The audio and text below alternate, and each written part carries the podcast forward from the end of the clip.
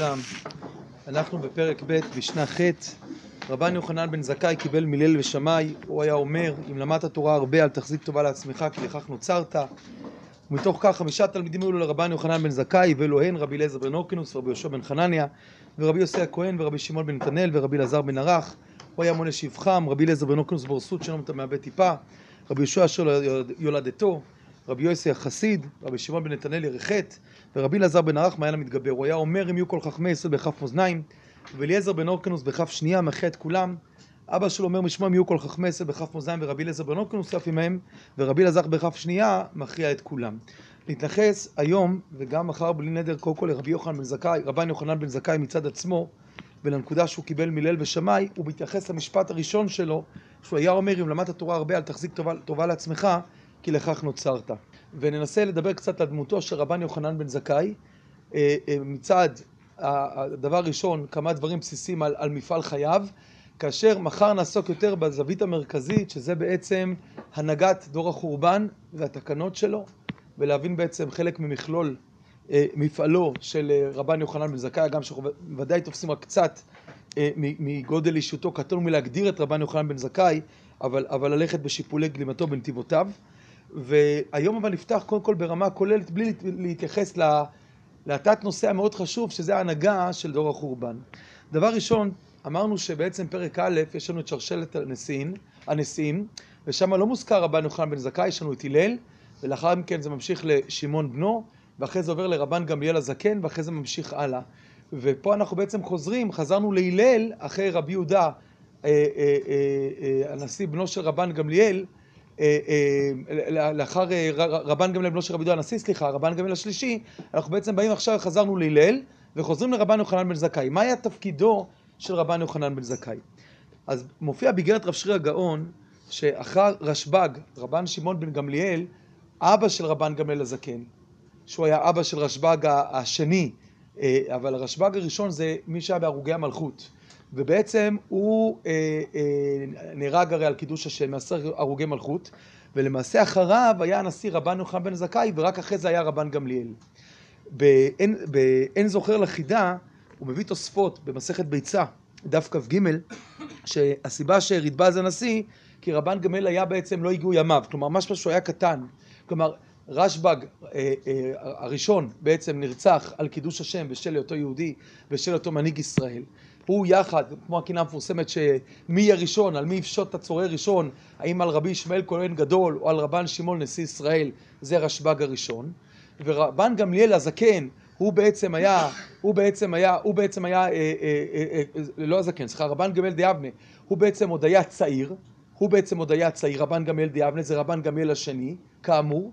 הסבא שלו היה רבן גמליאל הזקן נכדו של הלל, והבן רבן שמעון בן גמליאל הוא בעצם מי שמת על קידוש השם, ובעצם רבן גמליאל קטן מדי, הוא עוד לא יכול להיות נשיא.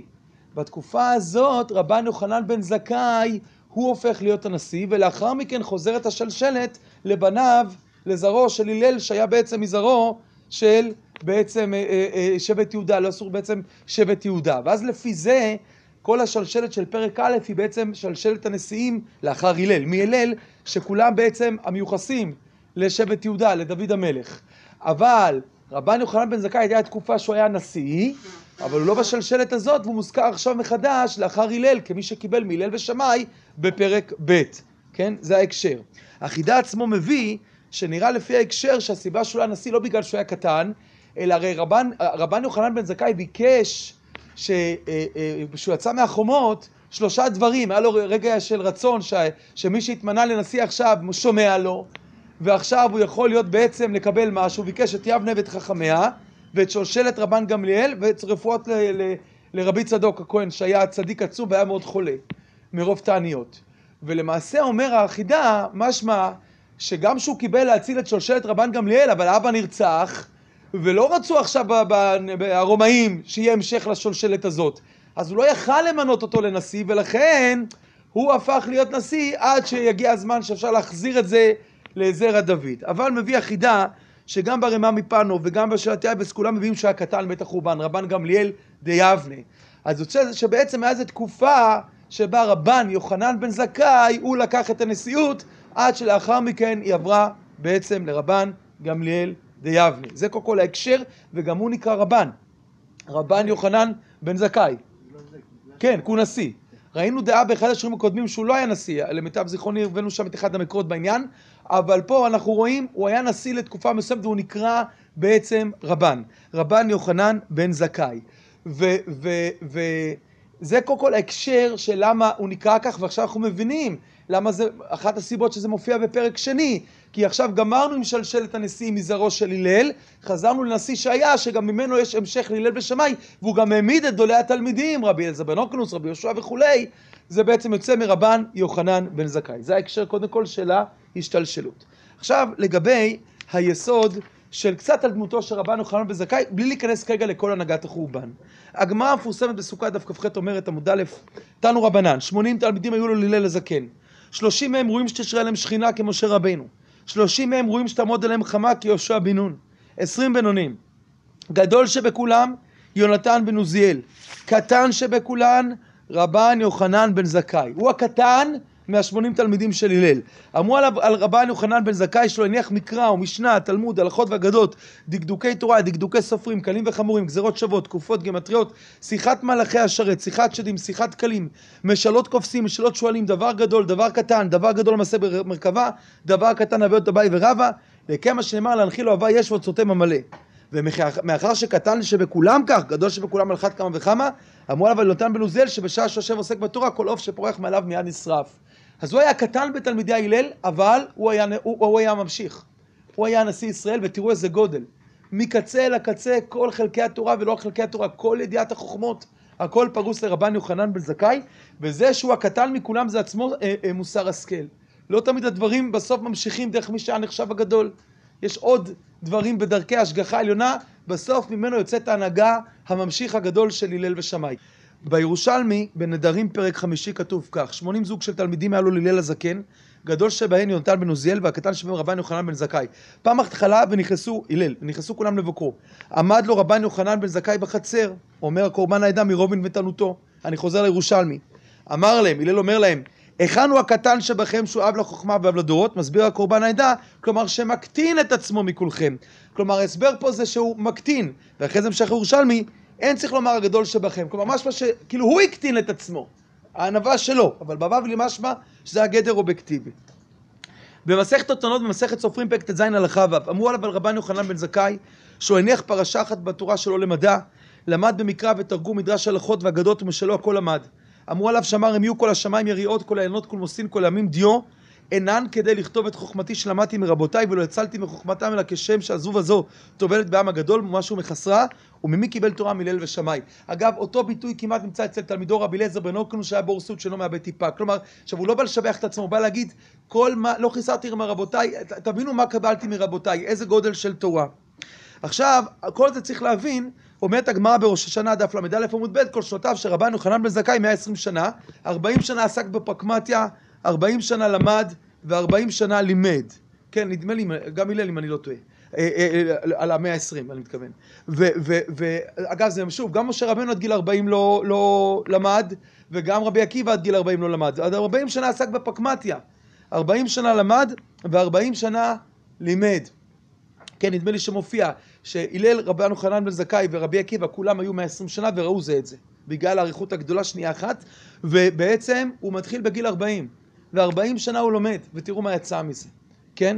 אולי מזה גם אפשר להבין את ההקשר של מתי נאמר שהוא היה קטן, באיזה שלב, אולי הוא רק התחיל, אבל סוף כל סוף צריך להבין מה זה הכוח הזה של בגיל כזה ללכת, להתמסר ולעשות את כל המפעל שהוא עושה ולאן רבן יוחנן בזכאי מגיע. במסכת סוכה דף כ"ח עמוד א', באותו גמרא שראינו על, על התלמידים של אמרו עליו על רבן יוחנן בן זכאי מימיו לא סך שיחת חולין, לא הלך ארבע מאות בלא תורה ולא תפילין, לא קדמו אדם בבית המדרש, לא ישן בבית המדרש לא שנת קבע ולא שנת ארעי, לא ערער במבואות המטונפות, לא הניח אדם בבית המדרש ויצא, לא מצאו אדם יושב ודומם אלא יושב שם, תמיד יושב לומד, לא מדבר בבית מדרש שיחת חולין, תמיד הוא יוצא אחרון, מגיע ראשון, לא פתח אדם דלת לתלמידיו ולא הוא בעצמו, הוא פותח את הדלת לתלמידים, אף אחד לא פותח בשבילו. לא אמר דבר שלא שמע מפי רבו מעולם, כמו תלמידו רבי אליעזר בן אוקנוס.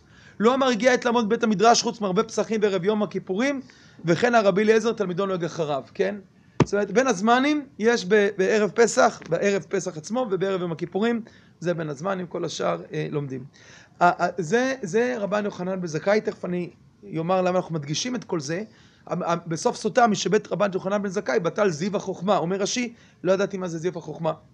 אומר התפארת ישראל על המשניות, אומר התפארת ישראל שמלבד שגדול בתורה היה ידע גם כן שאר חוכמות שנותנים הידור, זיו וקישוט לתורה בעיני כל אדם. כלומר, מה שכתוב שהוא ידע כל כך הרבה דברים, הוא היה בקיא בכל החוכמות, גם בחוכמות החול. גם בבאר שבע, תלמיד המהרשע אומר. לי נראה שרצה לומר שהיה בקיא בכל החוכמות, עד שלב נאמר להנחיל אוהבה יש ואוצרותיהם המלא.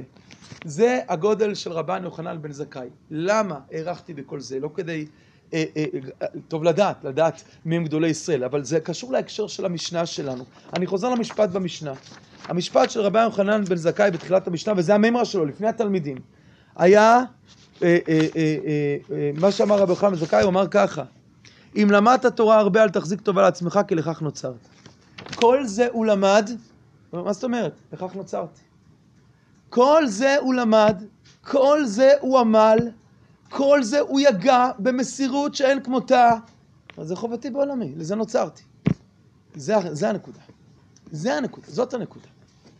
ההבנה הזאת, שזה לא טפיחה על השכם, עבדתי קשה, הגעתי ליעד, אני הרב הכי גדול, או אני המנהיג של הדור, אפילו בלי היגעי וחיצונית, אלא מעין משהו פנימי כזה של הנה, ברוך השם, אני שמח, אני גאה בעצמי, איזה יופי. וכך נוצרת.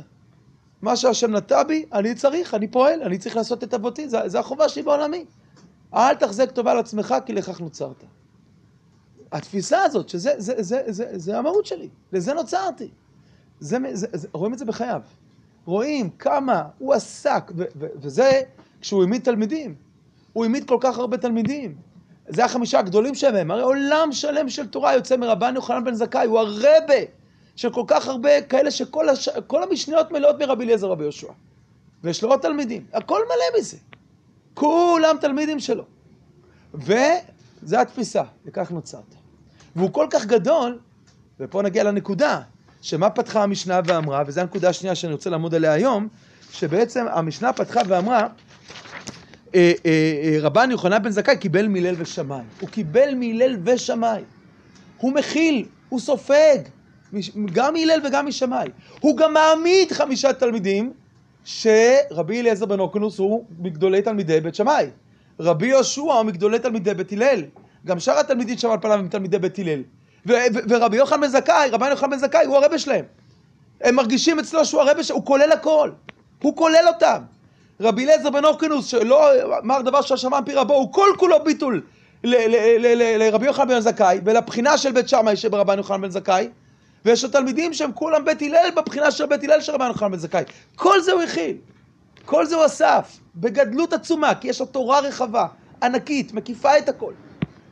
ומאיפה כל זה מגיע? ואני אומר את זה כדי להבין את המשפט, מכל מה שיש לו, כל החוכמה, יש לנו מימרה אחת פה אצל רבן יוחנן בן זכאי.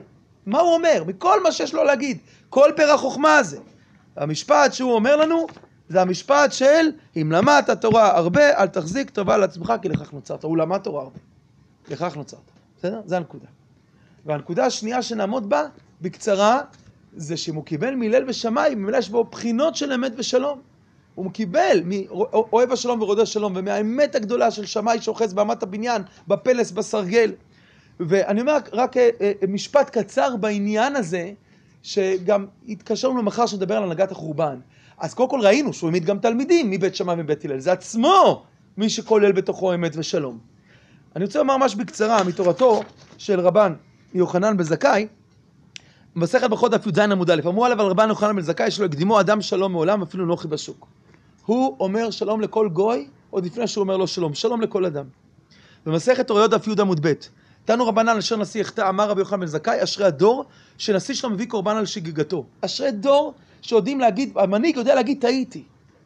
האמת הצרופה, האמת האהובה מהכל, טעיתי, אין אגו, טעיתי.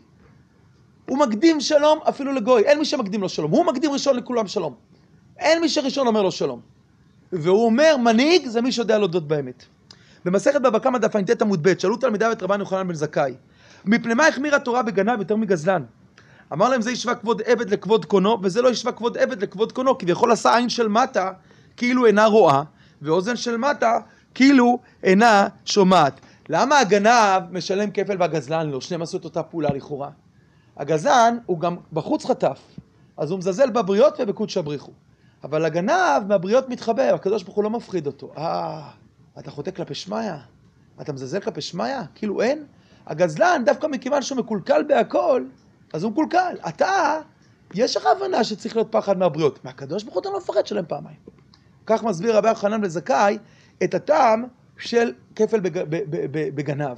יש פה פגיעה בהבנה בקשר לקודש הבריחו. אתה אין לך את ההבנה האמיתית שהקדוש ברוך הוא משגיח על הכל. ואנחנו מוצאים בדף ע"ט עמוד ב' באותו מקום, אמר רבי יוחנן, בבבא קמא, אמר רבי יוחנן בזכאי, בורא כמה גדול כבוד הבריות, שור שלח ברגליו חמישה, שא שרכבו על כתפו ארבעה, כן, שור שחט טבח מחר, אז זה חמישה, שא ארבעה, למה? כי בגלל שהוא סחב את השא, אז, אז, אז הוא וזלזל את עצמו, הקל הקדוש ברוך הוא עליו בתשלומים, כי יש כבוד הבריות. זה גם בחינות של אמת ושלום. המודעות מול עין של מעלה, והמקום של כבוד הבריות. זה שתיהן בחינות, שוב, של, של, שמבטאים בטעמי המצוות, הוא מסביר את טעמי המצוות על פי טעמים של אמת ושלום. זה שמענו שלנו קצת אולי לנקודה אחת שקשורה למחר, אבל נסכם את היום.